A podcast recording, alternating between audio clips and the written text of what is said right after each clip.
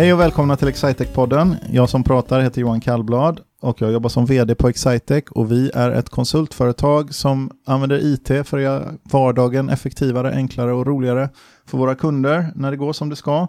Och den här podden då, Excitec-podden, den handlar för det mesta om eh, mina kollegor, vår personal och någon gång ibland så handlar det om en kund eller en samarbetspartner. För några avsnitt sedan så hade vi Claes Hillström från riskkapitalbolaget Standout Capital som faktiskt är majoritetsägare i Excitec på besök här i podden. Och då pratade vi lite grann om att det var eh, en liten typisk nidbild som också var delvis sann att de flesta i riskkapitalbranschen var 50 plus-åriga eh, män som har pluggat på Handelshögskolan tillsammans och eh, så kom vi faktiskt på att vi hade ett annat exemplar också. Så nu har jag bjudit in Kristin Ahlstrand från samma bolag, Standout Capital. Hej Kristin, det var en otroligt lång påannonsering. Ja, hej Johan, kul att vara här. Hej, du är inte 50 plus man. Nej, absolut inte skulle jag vilja säga. Ja man möter många sådana i min, min industri. Ja, okay. Men du har pluggat på Handelshögskolan? Det har jag gjort däremot. Ja, okay. finns det någon, händer det att du träffar någon som inte har pluggat på Handelshögskolan och som inte är 50 plus? Ja, men det, det gör man nog ibland, absolut. I, i, Snarare de som inte pluggat på Handelshögskolan än 50-åringar plus, kanske. Just uh, Okej, okay. men vad, vad gör du på jobbet? Jag hjälper då Klas att investera i bolag såsom Excitec och ser väl egentligen mina uppgifter som tre delar. Den första delen är leta fram bolag och spännande bolag och försöka träffa så mycket bolag som möjligt för att hitta yeah. de här guldkornen som, som Excitec och, och andra bolag som vi sen kan investera i. Och sen mycket kring analysarbetet för att utvärdera investeringarna både investeringarna själva men också hur det passar i förhållande till oss som investerare och vårt mandat. Och sen då själva investeringsprocessen och eh, efter man väl har investerat sitta med i styrelsen och försöka hjälpa till där man kan. Är det, är det svårt? Eh, det mesta är roligt och, men utmanande, många grejer. Som man sa på, på mitt tidigare jobb så sa man att it's not rocket science, vilket vissa grejer kanske känns som att de är. Mycket spännande och utmanande. Okej. Okay. Har du vetat liksom från barnsben sådär att du ska jobba i riskkapitalindustrin? Nej, absolut inte skulle jag vilja säga. Okay. Jag har nog alltid varit intresserad av affärer generellt och fått höra många historier från när man var liten och satte upp eh, egna affärer och sånt. Jag hade ganska bra affärsidéer redan då, där man, hur man kunde tjäna pengar och så. Men eh, nej, jag har nog... Läste du Dagens Industri liksom när du var 12? Nej, det gjorde jag inte. Ja, okay. Men jag har... Um, jag satte upp en business som jag tror du skulle gilla faktiskt. Jag hade en, en godisaffär på landet. Ja. Som um, jag hade då min pappa som fick sköta inköpet av godiset i samband med annat godishandlande på vägen ner via landställe utanför Halmstad. Så fick köpa godis i Gränna som han då fick ge till mig som jag kunde sälja. Ah, bruttomarginal. Eh, Exakt, ja, väldigt bra bruttomarginal ja, ja, det. är bra. Och sen satte jag upp sådana pallar eller ett litet stånd i en gammal kohage där jag sålde det här godiset då ganska dyrt. Och det som inte blev sålt sålde jag tillbaka till min pappa. Ah. Eh, och fick honom att ge lördagsgodis till mig. Så det var väldigt bra affärs... Det var många, vad heter det på riskkapitalspråket? Det är att ha många intäktskällor. Strömmar. Många ja. ja. Men nej, generellt så var jag, jag var ganska intresserad av, um, eller jag har varit väldigt intresserad hela mitt liv egentligen av både eh, det militära, min morfar var yrkesmilitär, så det var länge tanken hos mig att jag ville vara, jobba på MUST och eh, även privat eller liksom så intresset tycker väldigt kul med deckare. Yeah. Eh, så också detektiv var uppe på kartan när jag var liten. Yeah. Eh, och på gymnasiet så var jag egentligen, stod jag mellan, ska jag läsa ekonomi på Viktor Rydberg som jag sen gjorde, eller ska jag läsa teater på Södra Latin? Så jag har varit ah. i må många vändor, men Sen så blev det ändå um, eh, Handels eh, och där kanske många av de här tankarna var annorlunda. Jag eh, hade då mönstrat innan och för att komma den En stark teatertradition på Handels, eller? Ja. Så här, Christian Lok och... Ja. ja. inte Fredrik ja. Lindström, men några andra va? Henrik Schyffert har gått på Handels. Det vet jag faktiskt inte. Men Christian Lok har definitivt Ja, vilka förebilder. Ja, eller hur? Ja. Men så föll man ändå för den här klastypen av förebilderna där på Handels. Ja, okej. ja. Ehm, nej men så det var egentligen några kurser som jag läste på Handels, eller jag gick mer och mer mot finansindustrin. Och det jag tyckte var väldigt intressant, jag tyckte det var kul, man fick jobba med många industrier och, och analysera bolag ur ett sånt perspektiv. Så man fick en variation och samtidigt som du fick bygga upp ett eh, toolkit eller för att kunna analysera och utvärdera den här typen av ja, både sammanslagningar men även bolag som investeringar eh, separat. Så det var väl lite det och så, så då eh, var det väl, rörde mig liksom in mot det och gjorde ett internship på Morgan Stanley. Jag tyckte väl att ja, men det är så här man får göra i verkligheten på, på den här banken. Så det passade perfekt. Hur funkar ett internship? Är det som ett sommarjobb eller? Jag gjorde ett off-cycle internship, så det var en Ja. hel höst. Så det var sex Ja. månader. Så man golades in. Man var väl egentligen analytiker åt analytikerna. Ja. Ehm, så man fick lära sig allting ganska snabbt. Eh, kastas in i olika typer av situationer och olika bolag. Vad, Morgan Stanley, vad är det för något företag? De sysslar inte med it-system.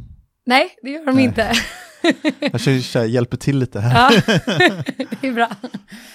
Ehm, Ja, men det är inte, de investerar inte heller va, i regel, utan de är, mer, de är rådgivare till i- sådana i som investerar. Ja, Ja. exakt. Så de skulle kunna vara rådgivare till en sån som Standout Capital till exempel. Ja, i större Större, eh, ja. transaktioner. och större då, det är miljardbelopp då egentligen. Ja, Så man, man ringer inte och stör en Morgan Stanley-medarbetare om man bara ska investera en i Excitec. 40 miljard.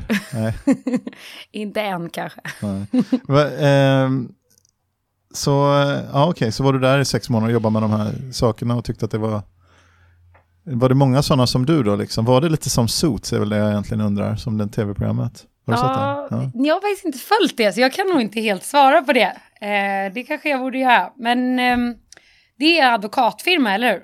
Ja, det är det Ja. i och för sig, men Ja. de kan nästan allt faktiskt. Okej, ja. Inklusive att Det lösa brott. också. Ja, inklusive att lösa brott. Och skicka fakturor tror Ja. jag också. Ja. Det är något av en Det kärnkompetens. låter ganska likt. Ja, ja. Väldigt snygga kostymer. Ja, ja. Det, Eller dräkter då. Nej, men det kan jag förstå. Nej, men det var faktiskt ganska kul eh, så med kostymer och sånt också, när man var tjej sån, för killar har ju väldigt tydliga klädkoder, Mm. eh, tjejer lite mindre, så man hade lite mer utrymme för att eh, spacea till det. Ja, okej. Va, så, så, vad- men det var under studierna som du gjorde det här då? Ja, precis. Eller i samband med, eller sista perioden på Handels. Sen började jag direkt. Jag var och tog hand om lejonungar eh, under ett eh, gap på några månader innan jag började sen fulltid på, på Morgan Och det Stanley. är ingen omskrivning för att jobba i riskkapitalbranschen där med lejonungar? Alltså appen kommer i riskkapital, du menar riktiga fysiska lejon? Riktiga fysiska lejonungar i Just Afrika. Ja. Ja, okej. ja. Så, det blev en jag väldig tänkte kontrast. det var det här, det var någonting så här branschspråk här. Ja, Ta ja. hand om lejonungar är att jobba med startups eller någonting i den stilen. Men det var rikt, riktiga lejon. Hur tänkte du då förresten? Men ehm, ja, hur tänkte jag då? Jag har alltid älskat djur. Eh, Ja. Jag har nog haft de flesta djuren man, man kan ha. Jag hade som mest nio djur samtidigt tror jag. Oj. Eh, så alltid fascinerats och tyckt, eh, tyckt Och om då, djur. och då räknar vi inte, det var ingen biodling då? Som, Nej, menar, inte myrfarm. fem- 50 000. Nej, Nej. men jag kom på en väldigt snygg modell där. För jag hade insett ganska tidigt att man kan ju inte lämna tillbaka och ge bort födelsedagspresenter. Så jag gav min mamma väldigt många djur under en period. Ah, smart. Ja. Ja. Så jag byggde upp mitt lilla stall där hemma. Ja. Eh, men nej, så det var väl lite den kombinationen. Så försökte jag leta efter sådana jag hade hört talas, en killkompis faktiskt, som hade hört om ett program där man jobbar för ehm, eh, uppfödning av pandor, hur man ska kunna öka pandastammen i världen. Och så kom jag i kontakt med Mitt i naturen som rekommenderade det här eh, i, i Afrika. Så jag gjorde massa research innan. Och det var inte egentligen lejon som jag hade bestämt mig för från början, utan ville hitta något program ja, men för att öka stammen av, av eh, djur som, som är ut- utrotningshotade eller håller på att minska. Mm. Och så hittade jag det här programmet och, och, och åkte ner dit och eh, jobbade med dem under ja, två månader ungefär. Mm. Och, och sen så från att sköta lejon till eh, Morgan Stanley då. Ja, va, visst var det så att du jobbade i London då? ja jag började i. London då. Så jag var i Stockholm på mitt internship och sen så till London och sen så var jag tillbaka i Stockholm eh, även, men den större delen där då i London. Mm. Hur var det då? Eh, superbra, supergrymt. Eh, det var spännande och många utmanande saker också. Men man började liksom som en väldigt stor klass, så det blev nästan som... Eh, som våra trainee-program. Ja, exakt ja. så. Ja. ja. Så man kände väldigt eh, tillhörande sin grupp och eh, man var väldigt imponerad över att det var så mycket teamwork. Och eh, så mycket drivna och, och, duktiga människor på samma plats. Så det var väldigt kul start på en karriär. Väldigt spännande, många människor som fortfarande är ens eh, nära kompisar. Från, från hur, hur, länge var det där första programmet då? Hur länge varade, eh, hur länge varade det härliga? Nej men det var inte, det, då hade, vi hade um, training på sommaren. Ja. Som var egentligen bara för att skolas in, men och bara under några veckor egentligen. Eh, ja. Så det var, och sen så kom man in och började jobba direkt, ganska snabbt. Ja.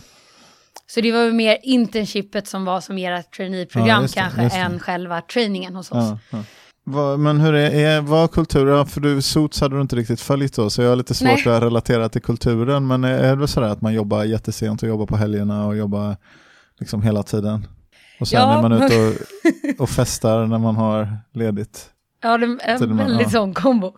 Det är, det är stundtals jag, jag hårda här, timmar. Det är, inte många från, det är inte många från uh, den industrin som, som lyssnar, lyssnar på Excitec-podden, tror jag inte. Eller Nej. det vet man ju inte, men jag skulle inte tro det. Nej. Nej, så man har lite mer fritt spelrum. Nej, men ja. det, det, det var tuffa timmar ibland. Eh, och det som hjälpte en var väl att det var väldigt mycket teamwork och eh, man kände sig aldrig ensam i någonting utan folk hjälpte varandra där man kunde och, och man drevs väldigt mycket mot ett gemensamt mål. Men det är ganska naturligt egentligen att eh, det här med att man får jobba mycket i perioder i den branschen, i rådgivningsbranschen, det är i sak inte så konstigt skulle Nej. jag tro. För ofta är det väl att någon, liksom, ett företag har lagt ett bud på ett annat eller planerar att göra det eller räknar på någonting eller mm. gör något underlag eller gör en, en sån här grans, företagsgranskning i samband med med en affär som är på gång och det är väldigt stora pengar och det är ofta ganska tajt med tid. Ja. För ju längre, om, man liksom, om det pågår under väldigt lång tid, då kanske idén läcker, man kanske jobbar innan det ens har blivit ett bud. Ett företag ska lägga ett bud på ett annat företag och behöver någon analys kopplad till det. Ja. Och, och tar det för lång tid, då kommer den informationen börja läcka och sånt. Och ja. det, det, kan förstöra liksom hela... Så det är nej, inte så konstigt att det är tajta, ont om tid. Ja, nej, nej, det är verkligen sant. Och ibland är det ganska skönt också att det blir effektivt under en period istället för att det dras ut. Får man, får man ta det lugnt emellan sen eller är det bara det hårt arbete fullt på hårt arbete fullt på hårt arbete? Nej men då, man brukar få en, en liten dippperiod eh, efter. Men man, jag har nog varit med om både och när man slängs in i något nytt direkt också. Ofta så jobbar du med parallella projekt. Ja. Men där det kanske är mer på ett projekt under en viss tid och mindre under en annan. Är det mycket hierarki och så på de här firmorna? Att det ja, finns det är det absolut. Ja. det är det absolut. Det finns ganska tydliga steg. Eh, vilket på ett sätt så tycker jag att det har varit eller var ganska skönt i början av en karriär. För man har ju väldigt tydliga förväntansbilder för vad man själv är ansvarig för och vad man ska leverera. Eh, och hur man ska röra sig mot nästa trappsteg.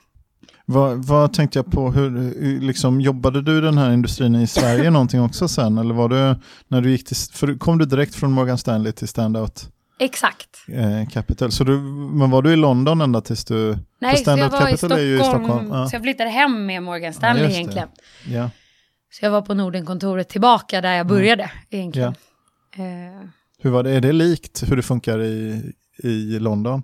Ja, det är jättelikt. Ja. Det, är, det är väldigt eller det är en, en global organisation och man jobbar väldigt tajt över team. Så jag jobbade väldigt mycket när jag ja. var i London så satt jag ändå på många projekt i, i Norden. Så jag jobbade ganska tajt med det teamet eh, även från London. Mm. Och de i Stockholm reser mycket till London och sånt. Divisionen som jag var i på Morgan Stanley heter Investment Banking Division och där ja. jobbar du med, med eh, rådgivning i stora corporate transactions. Mm. Eh, och, och, vissa av de liksom klassiska investmentbankerna har ju även andra divisioner också. Men de här Lehman Brothers som varit lite i medierna i ja. samband med att de gick var det en investmentbank? Yes. Eller var det? Ja, just det. Så det var egentligen en konkurrent till Morgan Stanley? Ja, det var det nog. Ja, något sånt skulle, men något sånt skulle aldrig kunna hända på ett sånt fint företag som Morgan Stanley. Absolut inte. Absolut inte. Nej, det var väl det jag misstänkte. Det var, de på Lehman hade inte riktigt koll på sina grejer. Nej. Mm, eh, just det, men du började jobba nästan i den svängen precis efter de här finanskriserna och grejer. Va? Ja. ja. Hur var det då? Hade det liksom... Eh, Ja, det kan ju inte du veta om du inte jobbade där innan. Nej, men, men det, var, var det, det, var ju ganska intressant att höra, eller hur folk ja. berättade om att det liksom gick från en dag till en annan och så packade du ihop hela, hela ditt liv eh, på banken och gick därifrån med din låda. Mm. Eh, men jag tror, nej, jag fick inte riktigt uppleva det, men det har varit spännande att höra historier kring det. Så man hade nog lite mer tur. Men sen så var det ju inte heller jag tror inte att det var som de åren innan krisen Nej. heller. Mm, som var nog ännu mer the happy days. Jaha, just det. Eh, det brukar alltid vara så annars när man jobbar någonstans och är nyare så brukar någon alltid berätta om hur fa de fantastiska ja. sakerna de gjorde precis innan. Ja. Eh, det, det, det, är alltid så. Va, vad tänkte jag på i, är det som, för dig då nu när du börjar jobba på, eh, på standout då, mm. som, eh, det, är med, det är som att gå och börja jobba på kundsidan nästan. Ja, exakt. Eller nästan som ett småföretag. Ja. Som, och veta exakt och vad det är du kan kräva av den andra sidan. Ja, just det. Ja. Hur, hur känns det? Varför tänk, hur tänkte du när du bestämde dig för att byta till, eh, till eh, den ljusa sidan? Nej, men, jag tror flera grejer egentligen. Och eh, ett ganska naturligt steg tror jag när du har jobbat inom banking är väl att i alla fall kolla eller bli intresserad av, av den sidan och där du kanske jobbar mer långsiktigt med, med olika projekt. Jag tror en av fördelarna med banking var väl projektformen på ett sätt, för du jobbade jättehårt, men sen så tog ett projekt slut. Men det är också någonting där du kanske får en, en avsaknad av eh, att jobba vidare på någonting som du har lagt ner väldigt mycket mm. tid och energi och lärt dig saker om. Och där är kanske skillnaden från att sitta på investerarsidan och jobba operationellt blir att du får jobba med bolaget under en längre tid, men, men kanske inte för evigt och man fortfarande har kvar den här variationen, eller för mig mycket variationen i, i industrier och typen av bolag eh, som man hade på banken, men, men på ett lite mer långsiktigt sätt och en, ännu mer strategiskt och, och operationellt. Att få jobba och sitta med dig i styrelsen mm. och mm och diskutera mer, eh, mer långsiktiga saker. Riktiga saker Riktiga som jag skulle ha sagt. Riktig verksamhet. Eh, det, det är så, jag tror, av de, våra eventuella lyssnare här, det är nog inte så många som har så mycket funderingar på finansvärlden, men dels tyckte vi att det var bra att, eh, eller jag, jag gissar att det är så, men sen dels så tyckte vi var bra att inte bara ha en medelålders man då, ja. utan vi tar och visar faktiskt att det är det bolaget som investerar i oss är faktiskt 50 i, de, i våra relationer ja. så är det 50 medelålders eh, eh, män och 50 det vill säga yngre än medelålders ja. Eh, kvinnor då i alla fall. Så balansera upp det ja, lite. Men sen eh, så här, om vi antar att våra lyssnare inte kan så mycket om, eh, om finanssvängen och sådär, men de är intresserade av Excitec. Vad är dina mm. intryck av Excitec då? Hittills? Hur länge är det nu? Två år är det nästan som ja, vi har hängt ihop? Ja, nu är det nog två ihop. år.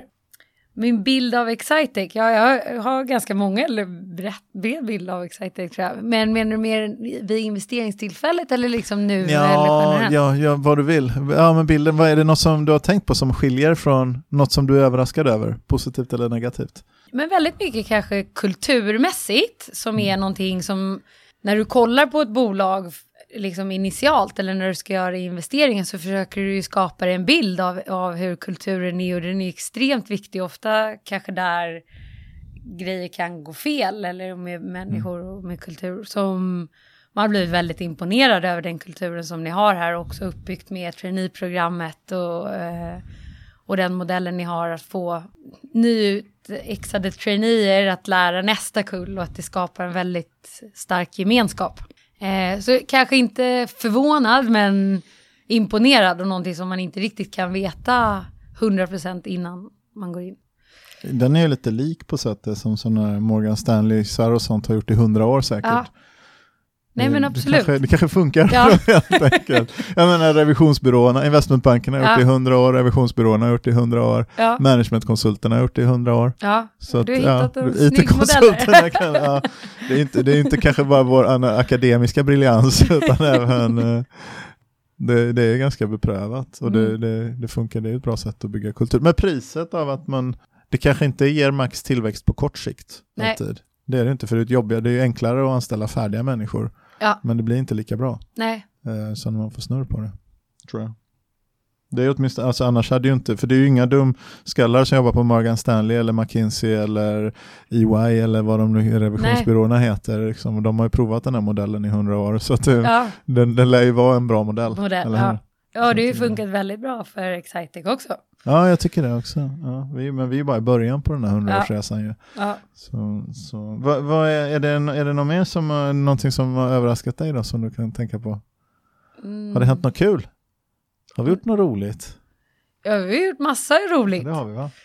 Eh, lite ledsen att jag missade Åreresan. Ja, det var lite dåligt Mm. faktiskt. Det var lite dåligt. Det var Ja. lite dumt faktiskt. Det var, vi varit ganska inblåsta i år ska jag säga däremot. Vi var ju på Copperhill där, det var ju den dagen, såg du det här, då det blåste storm upp i, de, de trodde inte de skulle kunna köra tågen hela vägen Ja, fram. Vi bestämde oss för eventuella lyssnare då, vi bestämde oss att vi skulle göra konferensresa till tågs och inte, och inte flyga, men vi ville åka och åka skidor så vi åkte till Åre, men det var, det var i början av året här och eh, bodde på Copperhill som är jättefint. mm.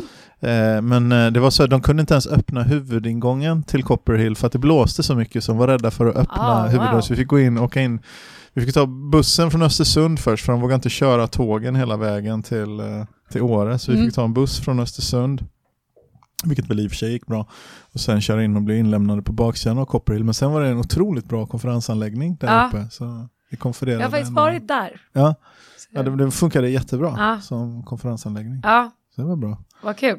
Eh, vad tänkte jag på? Vi har ju, jag lovar ju dig ett segment här som heter Någon berättar om något. Ja. Jag lovar ju dig att du skulle få välja samtalsämne här. Som Eh, Peter har skrämt upp mig kring. Ja, just det. Peter, vår styrelseordförande, sprang på Kristin i korridoren här utanför och sa att eh, och sa att den sista frågan är, är vidrig eller något sånt. Han sa, han påstod, jag frågade honom, han sa att han inte riktigt uttryckte sig så. Nej, det var min tolkning. Men eh, har du gått och funderat på någonting? Har du någon, någonting du vill prata om? Nej, men jag vet inte riktigt, men du föreslog lite här med, med både westernridning och renovering och, och lite sånt. All, allt det där intresserar ju mig väldigt mycket. Jag har varit i en väldigt lång renoveringsperiod, period, eh, vilket, ja.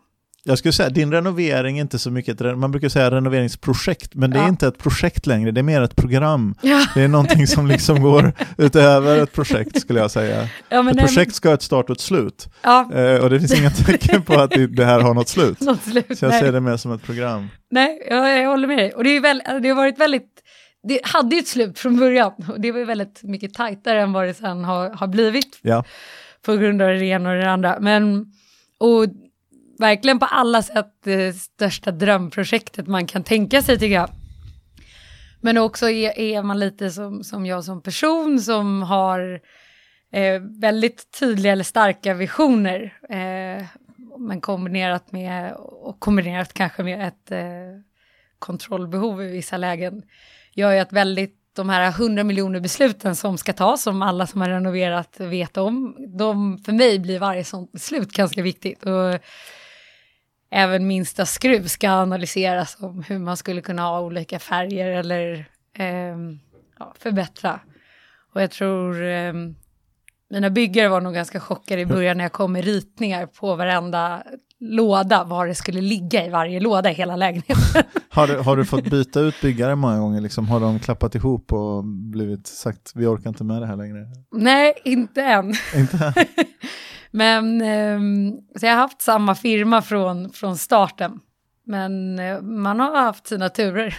Hur går det då?